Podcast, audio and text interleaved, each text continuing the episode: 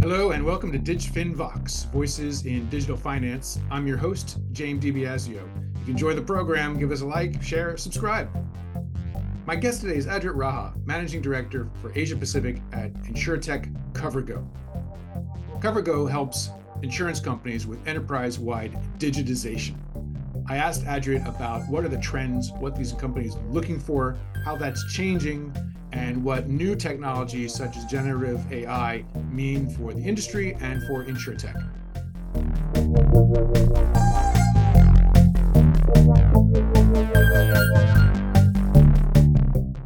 Adrit Raha, welcome to DigFin Vox. Thank you, James. Good to be here. So I'm looking forward to our conversation. Uh, you are the APAC head for CoverGo, um, an InsurTech helping the broader insurance world with digitization. Uh, and uh, it's got its start. The company got its start in um, in Hong Kong, but is now, I guess, uh, a global a global business.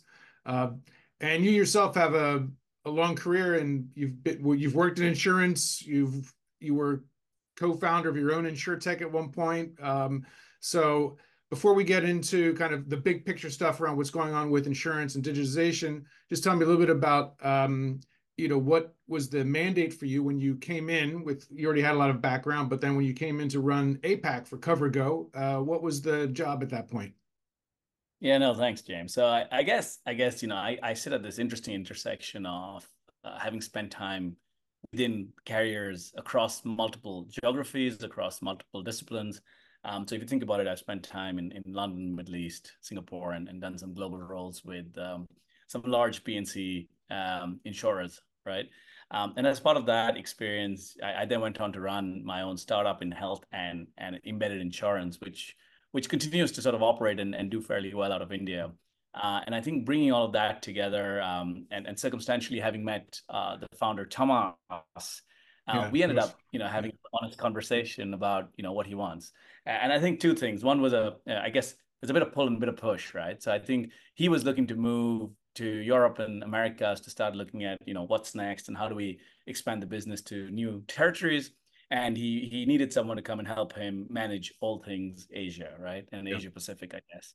And as part of that, it's about you know how, how do we bring a bit of stability and, and maturity to existing businesses that we have here in the region? How do we continue to maintain some of the relationships with clients, investors, key stakeholders, and then how do we think about our next phase of growth? So that's, uh, I guess, that's what brought me to CoverGo, and, it's been a year in, so so loving every day. Great. Uh, we'll we'll get to some of that. Um, I, I definitely want to talk about how you scale an insurtech out of this region and and where you guys see that path. I think it'll probably end up dovetailing with the other thing I want to ask you about, which we'll get into now, uh, which really is kind of where the insurance industry is when it comes to digitization, kind of at that enterprise level.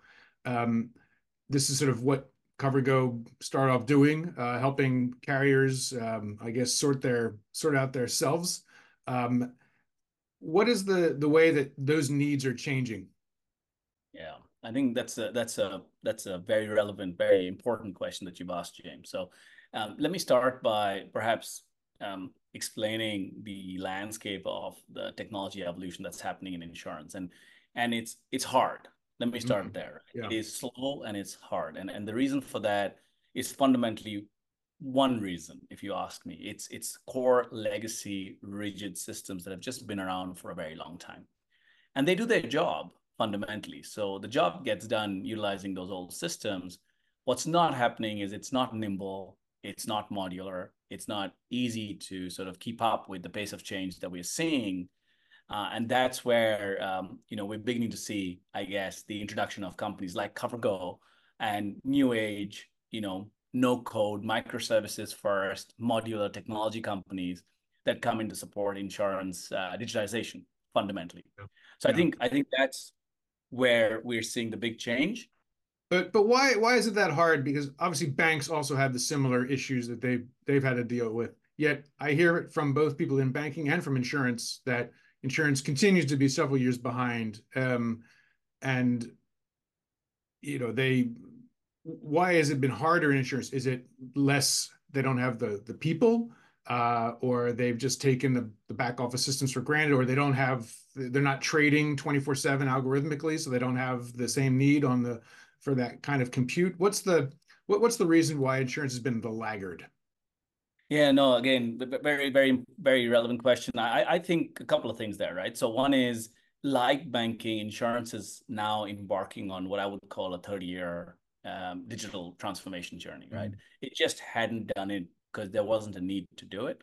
Um, versus with banking, given it was a, a very direct to consumer, especially on the retail banking side framework, um, you know, it, there was a need to build out a framework that that allowed consumers to interact differently, bankers to perform their jobs differently. Um, insurance is still very heavily intermediated. We mustn't yeah. forget that, and I don't think that has changed.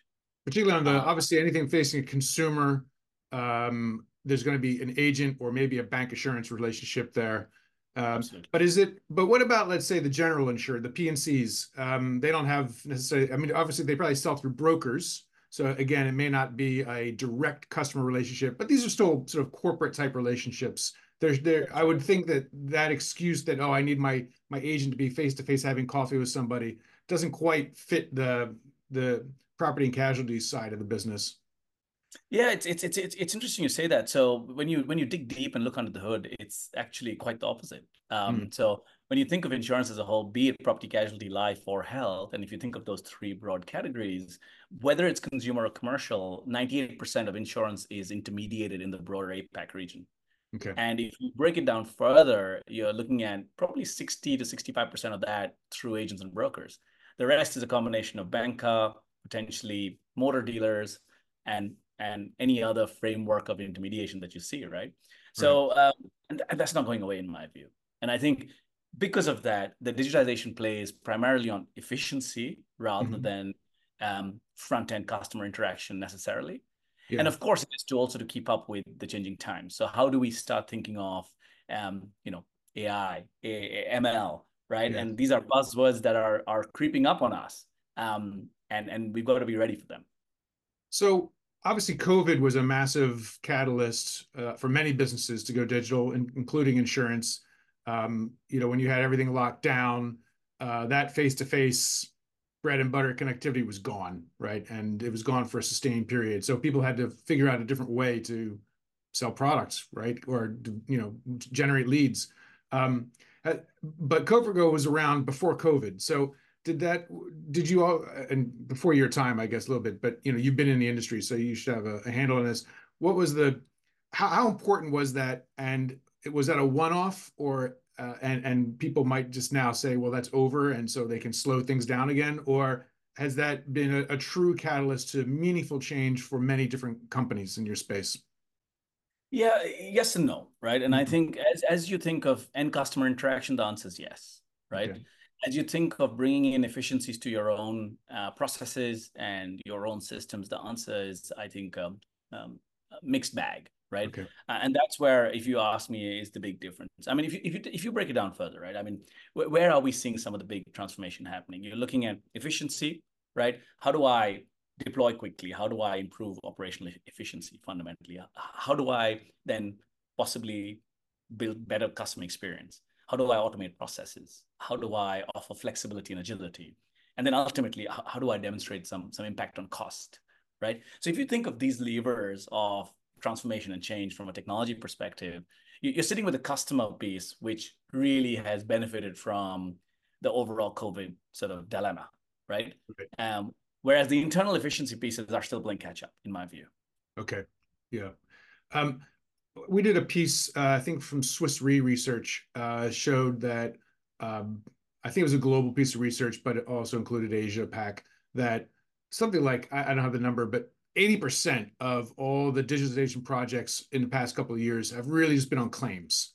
Uh, I guess the low hanging fruit, perhaps. Um, does that does that uh, dovetail with your experience? And are we at a, and has that has it been successful? Are people happy with with the degree of automation in claims? And, you know, are we going to see insurers be able to now take steps on top of that? Yeah, it's it's claims is very much the front of mind buzzword as well. We, we're seeing a lot of that, right? Um, that's not necessarily how it started. I think mm-hmm. we've seen um, our journey start with what we call our patented product builder, right? It's where you allow insurers to create products and distribute products very quickly without having dependency on legacy systems, right? That's really how we started, you know. And what we've evolved to now is, of course, an end-to-end policy administration system, which can be deployed module in module in modules. And what's really interesting is we have examples where, um, you know, AXA in Thailand, as an example, which is a live use case, and we can talk about them, have specifically deployed the claims module to bring efficiency to their capabilities in the local market, but also yeah. to actually um, bring the in-house capability from a TPA back into the AXA sort of entity. So, you know, as, as you go through that process, you're absolutely right in, um, you know, and, and probably corroborating what Swiss Re's report is, uh, claims is very much front of mind. Now, the, the bigger question around has it been successful? I think there's always more that can be done, right?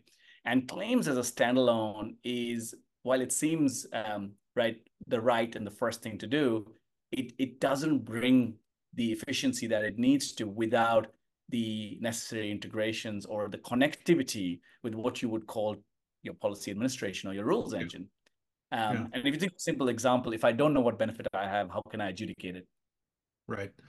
So, chicken and egg question that you must have to grapple with with every client is uh, do they need to do like the deep systems re-architecting, move everything to cloud first before a company like CoverGo can help them actually realize gains? Or do they need to get started with whatever quick win they can get, and hopefully they're also doing something so that they get data warehousing, they get their, you know, they get all the the the hard stuff also in order separately. Yeah, I, I, I think you know coming from and this is my personal experience of having come from the you know industry and having been part of the startup sort of ecosystem, I'm a big fan of short-term tangible wins, right? And what I mean by that is I think we've seen numerous times large multi multi million dollar projects over three to five years um, fail miserably. And what I mean by failure, it doesn't mean that they haven't come up with um, a solution. It just means what they set out to do wasn't what they ended up with, right? Um, so I think I think from that perspective, I'm a big fan of saying, hey, what's the business objective? How do we really find small, agile frameworks to deliver business outcomes? And do it in a meaningful manner where the business and the technology teams of large insurers can truly get value, yeah. right? So um, I guess Andrew, my question is, how much value do they really get if they're still working off of creaky old on-prem mainframes? Um, you know, just are, are those quick wins? You know, are they kind of just like sugar highs? No, no. So, so the quick wins are are so. Let me let me say absolutely, but uh, I think the quick wins the, the quick wins are more to demonstrate confidence, right? And let's not forget, let's not forget, we are a young company, we are a startup, right? we are going up against large 150 year old um, multi geography complex organizations right? We've got to be able to build confidence and success, successfully deliver business outcomes. And i think that's where the shorter smaller um, limited frameworks have helped us build that credibility as we've now in this example if you look at msig in hong kong has you know adopted our platform for an entire end-to-end solution right? Okay. As we work with another large global health insurer in Hong Kong, they've started with our proposal module and now beginning to introduce other aspects as they recognize and get comfortable and build confidence internally. Yeah. And I guess as an insurtech, as a startup, as a you know, as a super optimistic, excited person, which you have to be in, in these businesses, you know, there's always that tension between you need to attack the whole value chain versus well maybe but actually maybe we just start in this one thing. And you've already addressed this but i'd just like to ask it a slightly different way is um, you know where do you see is there a change or does that change eventually happen with with insurance companies or other large enterprises in terms of where they go from no that's too big you're boiling the ocean it'll never work to um, oh well if we we like this this one thing this shiny thing here but it turns out that to make that really work, we need to also get, you know, all these other things kind of move yeah. in sync with that. Yeah, no, J- J- Jimmy, spot on. So I think I think the point I was making around finding a short-term business objective first approach is more to start, is to land and expand as we call it, right? Right. Is to build confidence. But you're you're absolutely right. I think you cannot ignore the bigger problem of, you know, we have 35 year old systems sitting on prem having been worked on for so many years that nobody has any idea what's going on right there are no integration capabilities in and out of that system you've got data layers that are a mess so i think you are absolutely right in saying hey do we need to think of this holistically and is there a play to start really phasing the approach to transition from this mainframe you know monolithic on-prem system to a new age system that delivers business objective outcomes and business wins, right? I think the key there is a transition and to build out a nice, relative, relatively easy, yet um, I guess um, something that's important and, and executable for the business, right? Yeah. In a phased manner. Yeah. Uh, you're, you're a young company. Everyone's still kind of going through this are there any examples out there where you can say, okay, well, there these transitions have been successful um, and uh, and they're transformed, and now they can do other things? Yeah, I mean, I mean, we, we're looking at it ourselves, right? As we're working through the different clients, not just in APAC, we're, we're getting interest out of Saudi Arabia, out of uh, um, you know parts of Europe, out of North America now. And what's really interesting is that you know they, they're looking at us precisely for this reason. So so I think as we go through the journey, we're beginning to see tangible outcomes, right? Yeah. And again, so what, what does that look like though, Adrit? What what what is that? Obviously, there, there's never anything as simple as okay, now we're done and and you know like go to the beach. Sure. But but but what realistically in in the, in the time frames that you would be operating with these, what what is yeah. what does a win probably look like, or what do you what kind of expectations do you try to to frame when you're talking with your clients? Yeah, so I think I think if you break insurance down into its value chain of product distribution, policy administration, renewals, and claims, if you think about that value chain, it's got to do with three things in my view. So it's either got to impact your cost, mm-hmm. it's got to impact your revenue, or it's got to impact your customer, right? And the way we look at it is those have to have a tangible outcome, right? So from a cost perspective, it's got to give you efficiency. So it's got to reduce cost ultimately to run your business using our technology versus somebody else's, right? The second is, am I bringing a better way, a more efficient way, and a better way to be able to increase sales, right? And the, the third, which is again a very tangible outcome, is let's go measure the NPS and see if there's been an impact, right? Right. Uh, when I talk to any business leader in any insurance company, I would always start there and say, don't do the project if it's not going to impact one of these three um, key areas. Are you finding it easier or harder or just the same to deal with these large enterprises? They have a reputation for being kind of difficult. Um, you know, they they're just not geared to work with um, with with startups or or fintechs. Um, and some of them are, are getting better at going agile. Uh, I, I, guess that's probably a work in progress at a lot of places, but in general, you know, super long sales cycles, you know, burns up all your all your revenue or any POC cash before you can even really get anything going. Um, you know, these kind of typical complaints uh, that that one hears. Uh, what, what's your experience now? I mean, are we still kind of stuck with that um, that kind of slog, or is it getting better in a way that a small company like CoverGo can interact with with big players like AXA or, or others? Yeah, I think it's certainly getting better, right? And that's that's shown in in the numbers. I mean, we've grown. You know, we've we've we've doubled our revenue between 22 and three. We we we've quadrupled it between 21 and 3 so in the sense that you know we, we've been able to demonstrate that and that's only come on the back of being able to convert deals in a successful manner right but i think i think it's an important point to make uh, you cannot ignore b2b enterprise technology sales having long sales cycles i think it's a fact Just i a, think it's a feature not a bug it's it's it's it's it's part of the play, right? And I think that doesn't change for the IBMs of the world, and neither does it change for a young startup, right? Yeah. But what what we can do differently is, and what we've seen come out is quite interestingly, how do you shorten that, right? And and that has that has sort of come to fruition in my view. I think we're beginning to see, you know, insurance companies adopt, as you said, agile approaches, you know, bite-sized problem statements and therefore really say okay i want a solution in three months or six months not five years yeah. right and, yeah. and that's that's helped what kind of expertise do you need to have when it comes to uh, different aspects of automation obviously you know we've been talking about data and we've been talking about um, you know some of the the broader the bigger infrastructure that's maybe not not CoverGo's specific remit but um, neural networks, uh, different types of uh, text reading and and comprehension um, to, I guess, fill in a, a claims form or or understand, a, assess a, a, claims validity. Um, you know, what what do you what are the tools that are coming into play now?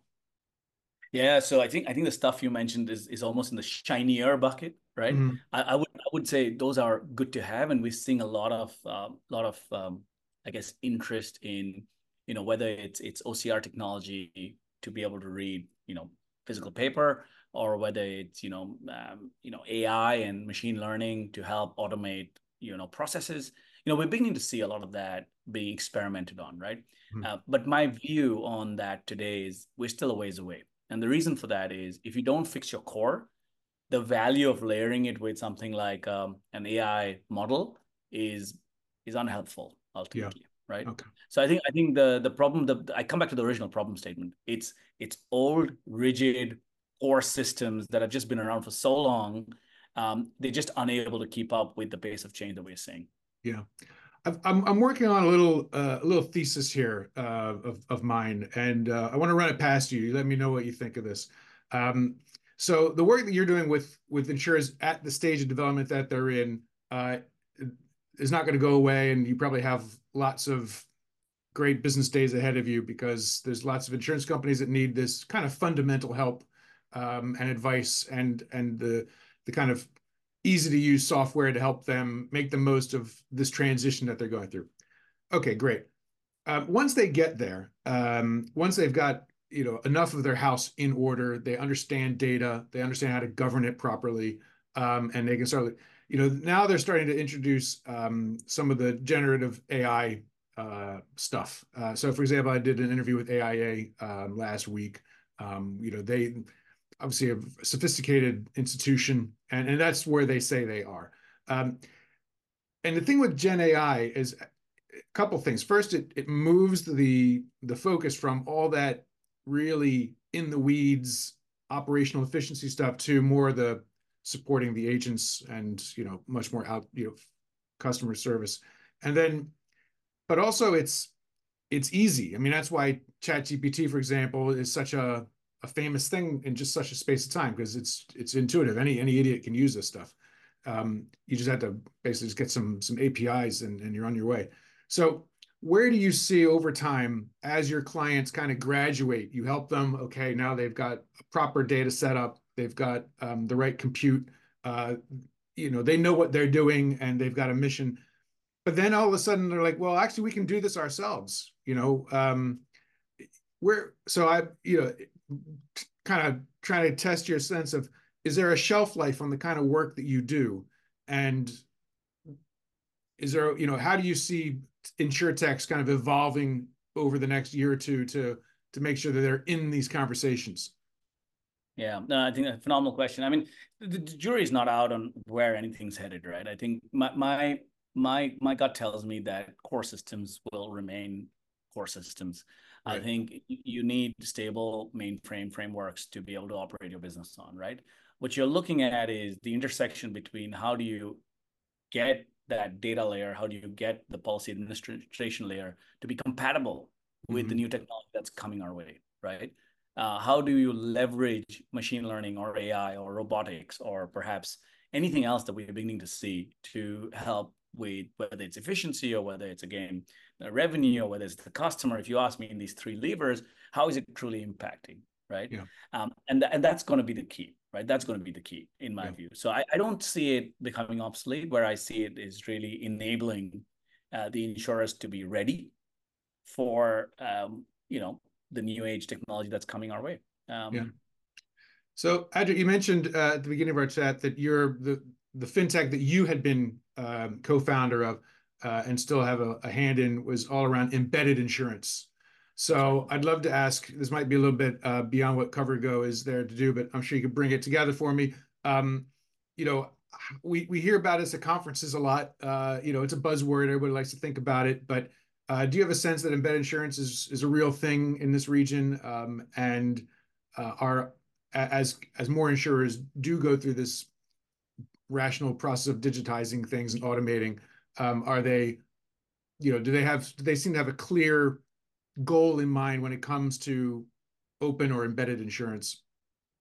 Yeah, yeah. I think I think embedded has been, you know, very much part of the buzzword recently. But I, I think in my view is you take a step back and it's been there for a long time, right? So okay. what is what is what is embedded? I mean, the original the the OGs of embedded are bancassurance and motor dealers, mm-hmm. right? If you think about it, uh, and they were embedding insurance to every customer that bought a product from them, right? Right. Um, and and that then that then transformed to the world of travel, where with every airline ticket you were offered travel insurance. Uh, that then transformed to device protection, where with Apple you get Apple Care, right, underwritten by AIG globally, and and in fact I was involved in that in the region, so I'm quite familiar with how that program is run. Um, and and then from there you started getting innovative, smaller ticket, relevant products, as they call UBI or usage and or it being relevant to the customer. Uh, and that's where you're seeing either insurtechs mm-hmm. or insurers trying to sort of understand if there's a space there for them to participate in, right? So, so to come back to answer your question, I think embedded's been there for a long time, right?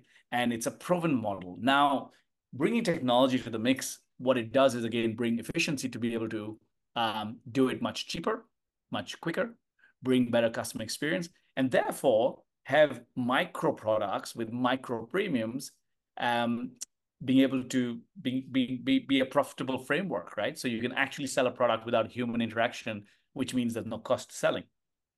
So that's where I think embedded is heading. Now, uh, of course, I, I, can share some of my own experience having, uh, you know, introduced spectacle insurance and shoe insurance and fitness insurance into markets like India, where you know we, we were selling almost two billion I think at its current state, it's selling maybe upward of 2 million policies a month, right? Uh, but, and you've got similar players. You've got Cover Genius that's trying to do it globally, and you've got Igloo and Koala that are running it in other markets in the region. Uh, so I, th- I think it's very much here to stay. The question, though, and this is an important question for not just insurers, but for the new age insurtechs, is how do you scale it mm-hmm. and how do you make it a meaningful business, right? Yeah. Because at this point, when you think of macro, you've got a commercial consumer that's already skewed. You've then got within consumer or retail insurance, motor and health and life. And then within the P&C space, you've got possibly travel and and warranty and accidental damage. So everything else is left with a very small pie. So when you take a step back and look at that macro, it's just a small component of the overall insurance space. So how, how do you start making that meaningful is the big question that I would ask. So the last thing I'd ask you about is scale and, and funding. So obviously CoverGo all the, got to start in Hong Kong. You're in Singapore. Tomash, the founder, is yep. off, uh, you know, conquering new worlds. Um, what was the? So you guys are in the process of scaling, uh, finding those solutions. What's been the, I guess the the secret that that unlocked this ability for you guys to go from being a a, a small insurtech in one market to becoming a, an international player? Yeah, so I, let, let me comment on funding and then let me comment on sort of how we've gotten to where we are, right? So on funding, you know, we're really proud to have announced the Series A round. Um, it's almost a year and a half ago now. Um, I think it was a $15 million round, which we which we announced, and really proud that you know we were able to get that and get some really good investors, strategic investors through the door. Um, I can't talk a lot about it, but we are going through a process of hopefully announcing a bridge round soon, and I'm sure I'm sure um, you know our founder will talk talk more about it. Um, but but but really the the magic potion is is there there isn't a magic potion, mm-hmm. right? I think I think it's important to understand that you know you've got to get out there with an intention to uh, deliver value, right? It's got to solve a problem. It's got to deliver value, and if it does, um, you will see inbound interest, right? So don't get me wrong, we have a very robust sales framework and marketing process in place to you know deliver our message and attract the right kind of customers as as we need to but a lot of it is on the back of references a lot of it is on the back of hearing about us and looking at what we have and really understanding if there's value to be had and i think that's where we've seen the growth from asia now into the middle east into europe into the americas and we're really excited about that yeah obviously the, the fact that you are there as the APAC head uh, shows uh, you know uh, a degree of maturity in the business now. Um, you've been on the job for a year. Um, fast forward, crystal ball two years from now. I know it's a long way, but you know where where do you, let's after you after you hit your third, um, what would be one way that you want to say, okay, I we did this here in this Yeah. region, uh, you know, what, what's, what's the big play that you want to be able to kick back and say, we did that? Yeah, I, I think I think um, I think the macro for us is, you know, we want to get in the next couple of years, we want to raise a big beer round. We're clear about that. What that means is we need to get to a certain revenue threshold. Um, obviously, that means we need to have solved problems for large, complex businesses across the world. I think I think that is fundamentally what we want to get to, right? We've set our eyes on that. Now, what does that mean for me and in this region? I, I think I'm very confident that we need to execute you know we need to be able to deal with enterprise grade problems in an enterprise grade solution framework and that's the transition we're going through right from a young company to a big company and if we're able to do that with meaningful meaningful partners meaningful clients in asia uh, i think i'll sit back and you know be a happy man right uh, but but i think if i take take that into a further tangible framework right what, what does that mean it means that in the identified markets where we are today and that is Hong Kong, Singapore, Thailand. We want to do a lot more. If I look at the frontier markets for us, it's Japan and Australia. We want to start understanding how do we, you know, look at those complex, large markets for us, and how do we then get partner ready? And what I mean by partner ready is how do we start working with large consultants to redistribute our products? Those are the three big things. If you ask me, if we're able to tangibly accomplish those at the end of that period, ah, then I will truly be a happy man. Yeah. Okay. Great. Well, that's a great. Uh, let's end it there, Adrit. Um, you've been very clear about outlining some terrific ambitions. Of course, uh, if if that comes true, then your clients will be also very happy. So good luck, uh, and I look forward to uh, catching up uh, at the next opportunity. Sounds good, Jamie. Thank you very much for having me.